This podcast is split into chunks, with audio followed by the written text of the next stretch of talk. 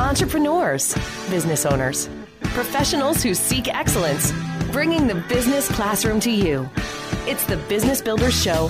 Here's Marty Wolff. We still got a long way to go. Yes, we all got a long way to go. Welcome to the Business Builders Show with Marty Wolff, the show for entrepreneurs, business owners, and business leaders. I'm Marty Wolff, your host for the Business Builders Show, and along with my executive producer, DC Taylor, we will be your guides on this learning journey. Let me tell you my super objective in being with you today. I want to enthusiastically share stories and information to inspire leaders. That's you, by the way, so you can inspire others. My special guest with me today is Dr. Steven J. Rogelberg. Hello, Dr. Rogelberg. How are you, sir? I'm good. Thank you for having me. I'm thrilled you're here. Can I call you Steven from here on out? Yes, you can. Okay, very good. Let's do a formal introduction here. For more than 20 years, Steven J. Rogelberg, director of the Organizational Science PhD program at the University of North Carolina, Charlotte, and the 2018 winner of the prestigious Humboldt Award for his research work on meetings, has studied this problem called meetings. The title of his book, where he's going to talk about today, he's going to talk about it today, is The Surprising Science of Meetings How You Can Lead Your Team to Peak Performance. Um, Steven, the Washington Post had something nice to say about your work here. They say that your book is one of the 10 leadership books to watch for in 2019. Wow, that's a big deal. How did that make you feel? Oh my gosh, it was such a surprise. Yeah, I, I mean the book came out um, I think January second, and then the next day the Washington Post uh, gave it that ranking, and then it was a week after that um, the Business Insider named it the top 14 books um, folks will be reading in 2019. And in both of these cases, I happened upon the, new, the, the news just by seeing it on Google. I had no idea it was happening. Wow, what a pleasant surprise. Not only that, but apparently you did some great work here, so people are noticing it. And let's also say that a gentleman who most of my audience will recognize, Adam Grant, here's what he says about the book. He says it contains the best evidence on how we can stop wasting time in falling victim to group think. Okay, so we're talking meetings, Steven. Hmm.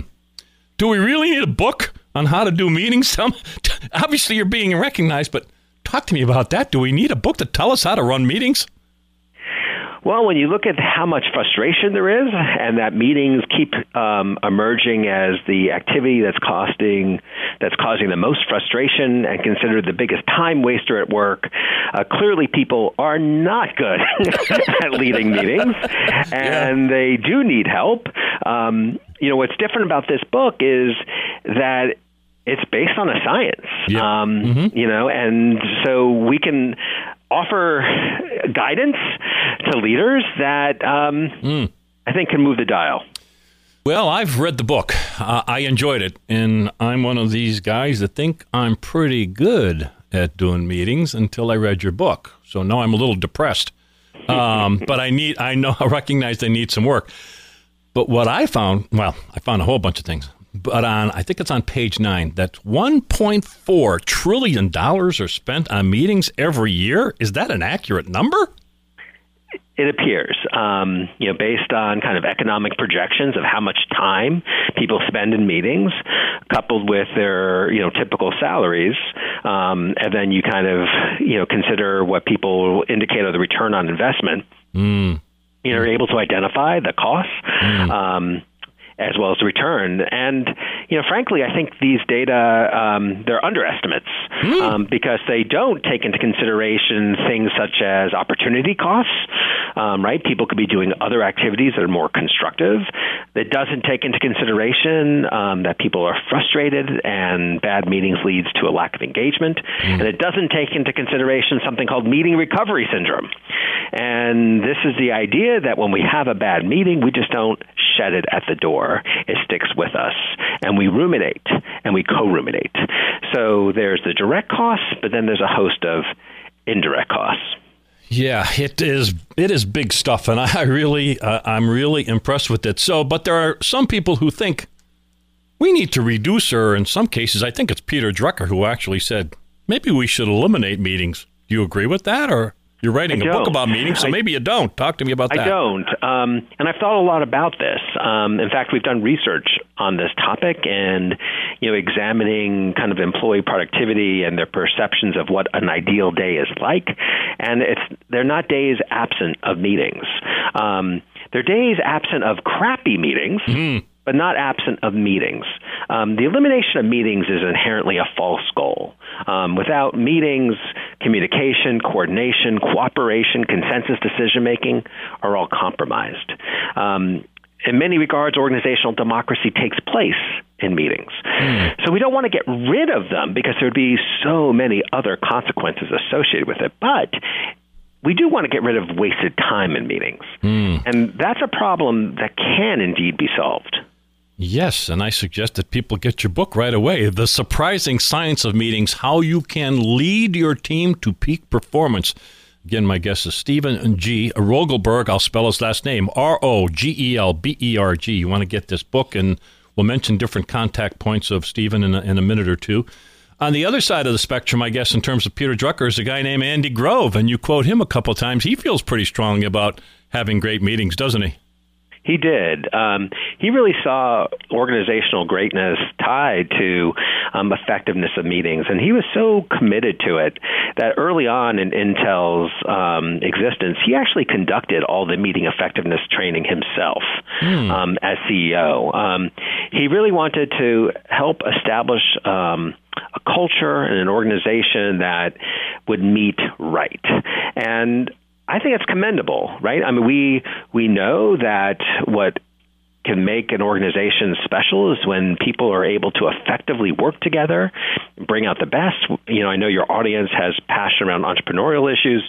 Well, we know that when folks come together, you know, greatness and innovation um, and creativity can happen, but it depends on people working effectively to one another, listening carefully, and bringing out the best in each other. And so, our ability to lead meetings um, is paramount to that goal of individuals working effectively. I want to go deeper on that, but I it was it Andy Grove who mentioned that I can't remember the exact quote, but you're, he felt if you don't run, if you're not running a good meeting, if you're not participating, you're actually stealing from the company. Didn't he say something like that in your book? Yeah, I mean, basically, it's this idea that when you, it's almost like a time theft, um, and you know, when meetings aren't done well, um, you know, you're hemorrhaging the resource that we need most of, which is time. Sure, absolutely. So the leadership role. Let's talk about the leadership role. Let's get into some, um, you know, I guess uh, bullet points, if you will. How important is the leader's role in having effective meetings? And actually, you mentioned some facilitation behaviors.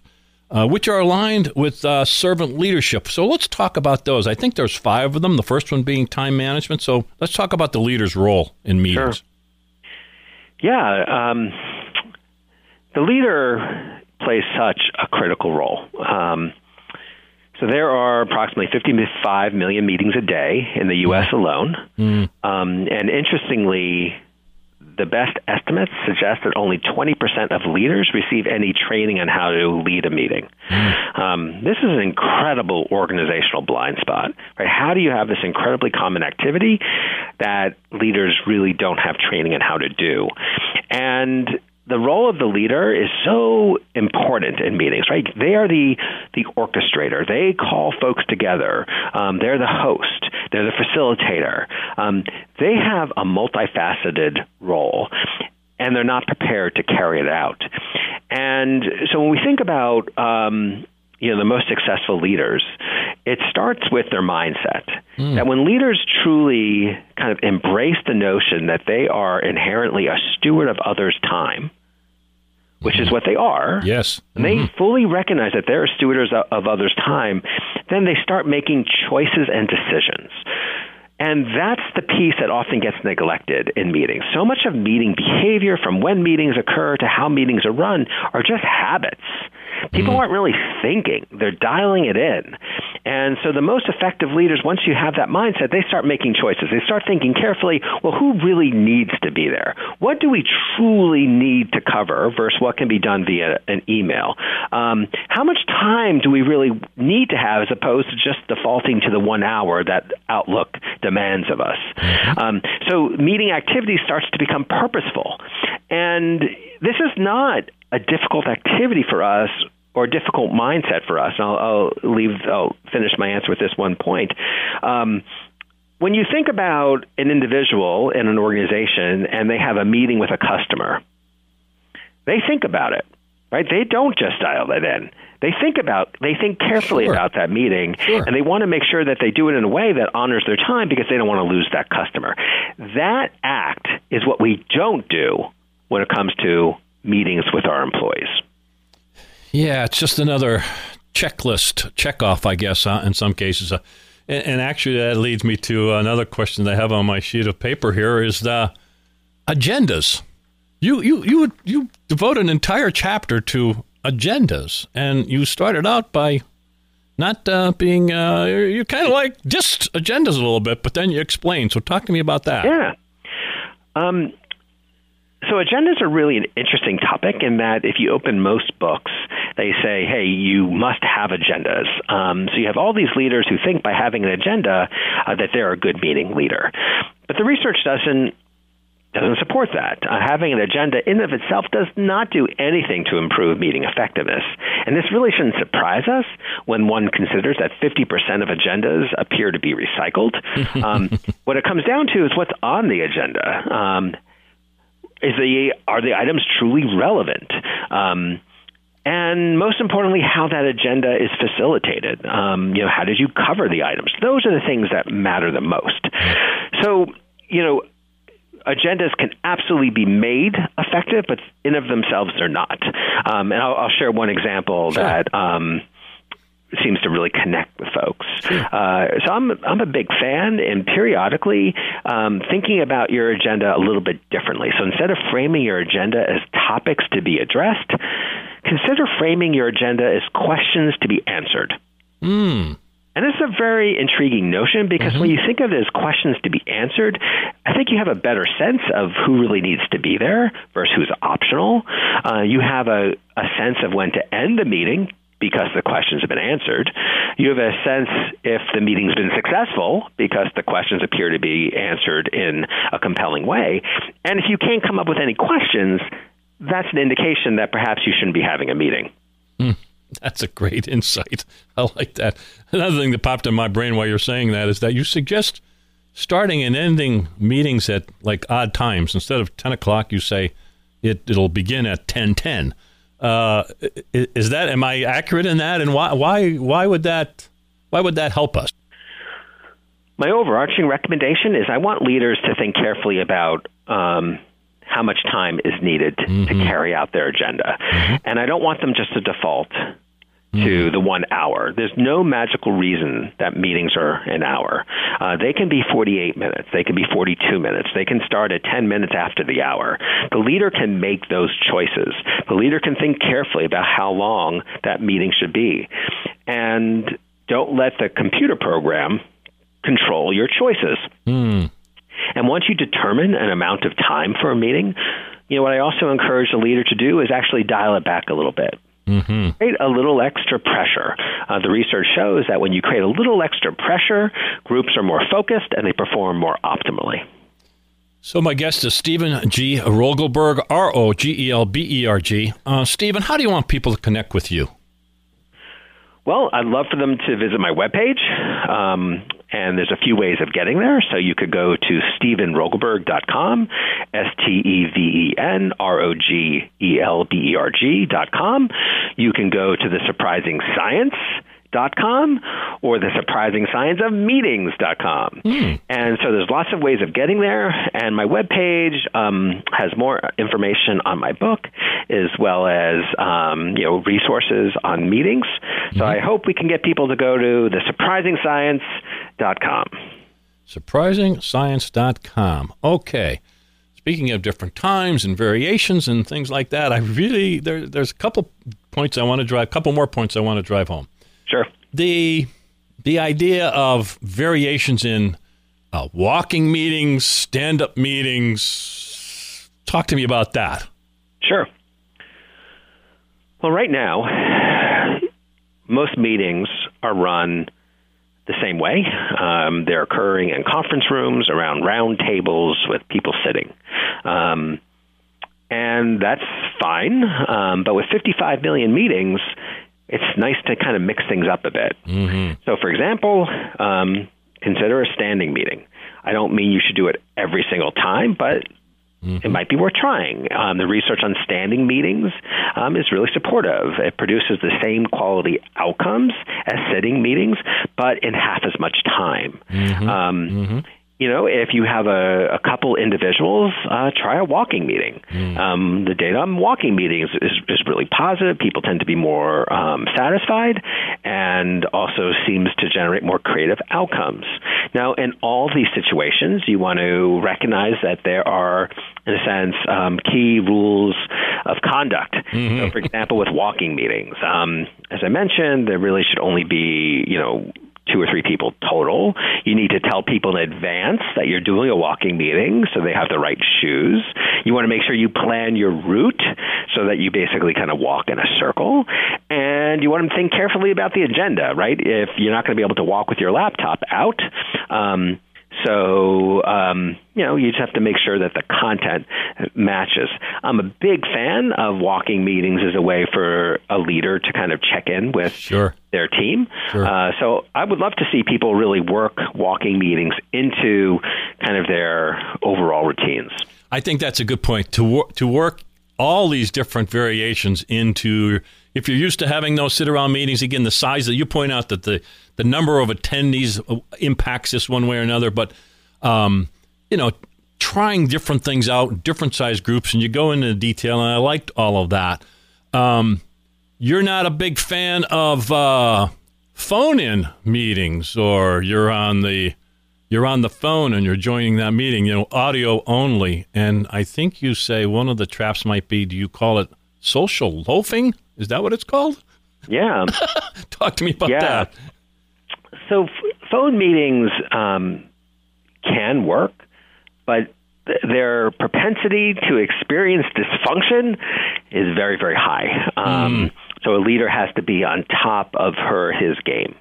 Um, and when you have no visual cues in particular, um, then people tend to kind of fade off into the background. And that's really what social loafing is about. Social loafing is we, you know, basically kind of defer to others to do the heavy lifting, and we just kind of fade off to the background. And kind of a fun research finding helps summarize this. If I ask individuals, tell me about the most dysfunctional meeting type, they will say the remote meeting. When I mm-hmm. say to them, tell me about the meeting type you most prefer to go to, they will say the remote meeting. And I'm assuming by your laugh that you know the the punchline, which is they, they prefer it because they can multitask. Sure. And so that's extremely problematic. you know, that's It very is. problematic. It and but I think it speaks to the dysfunction of a remote meeting. That's why the leader is so important. Just just as an aside note that um, you know, in my in my world, I'm do executive coaching and I and I hold a lot of meetings. I'm in, I'm involved and I help people with their meetings.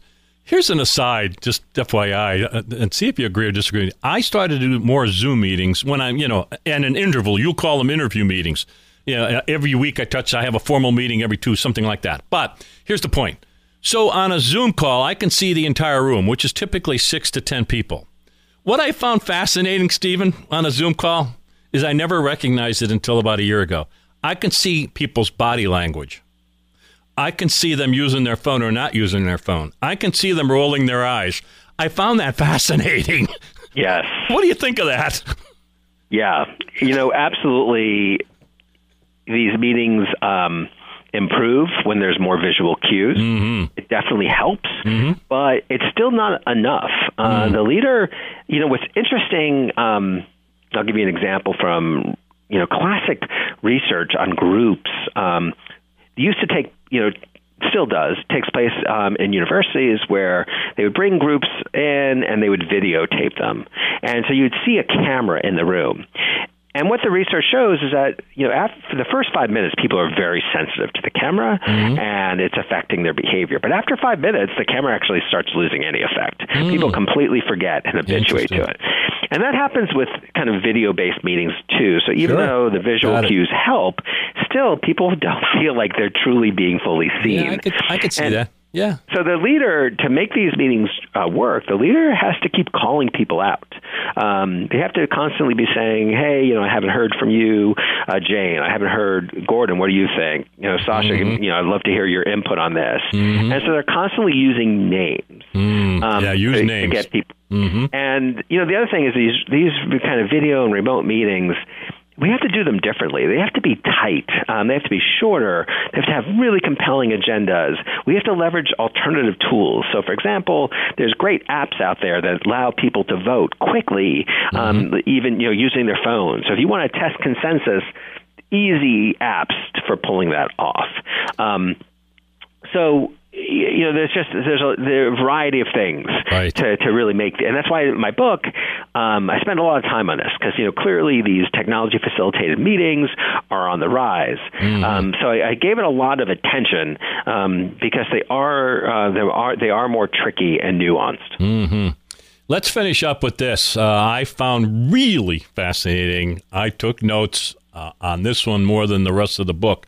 Brain writing. No more talking. Chapter nine. I love that. Tell us about that. Sure.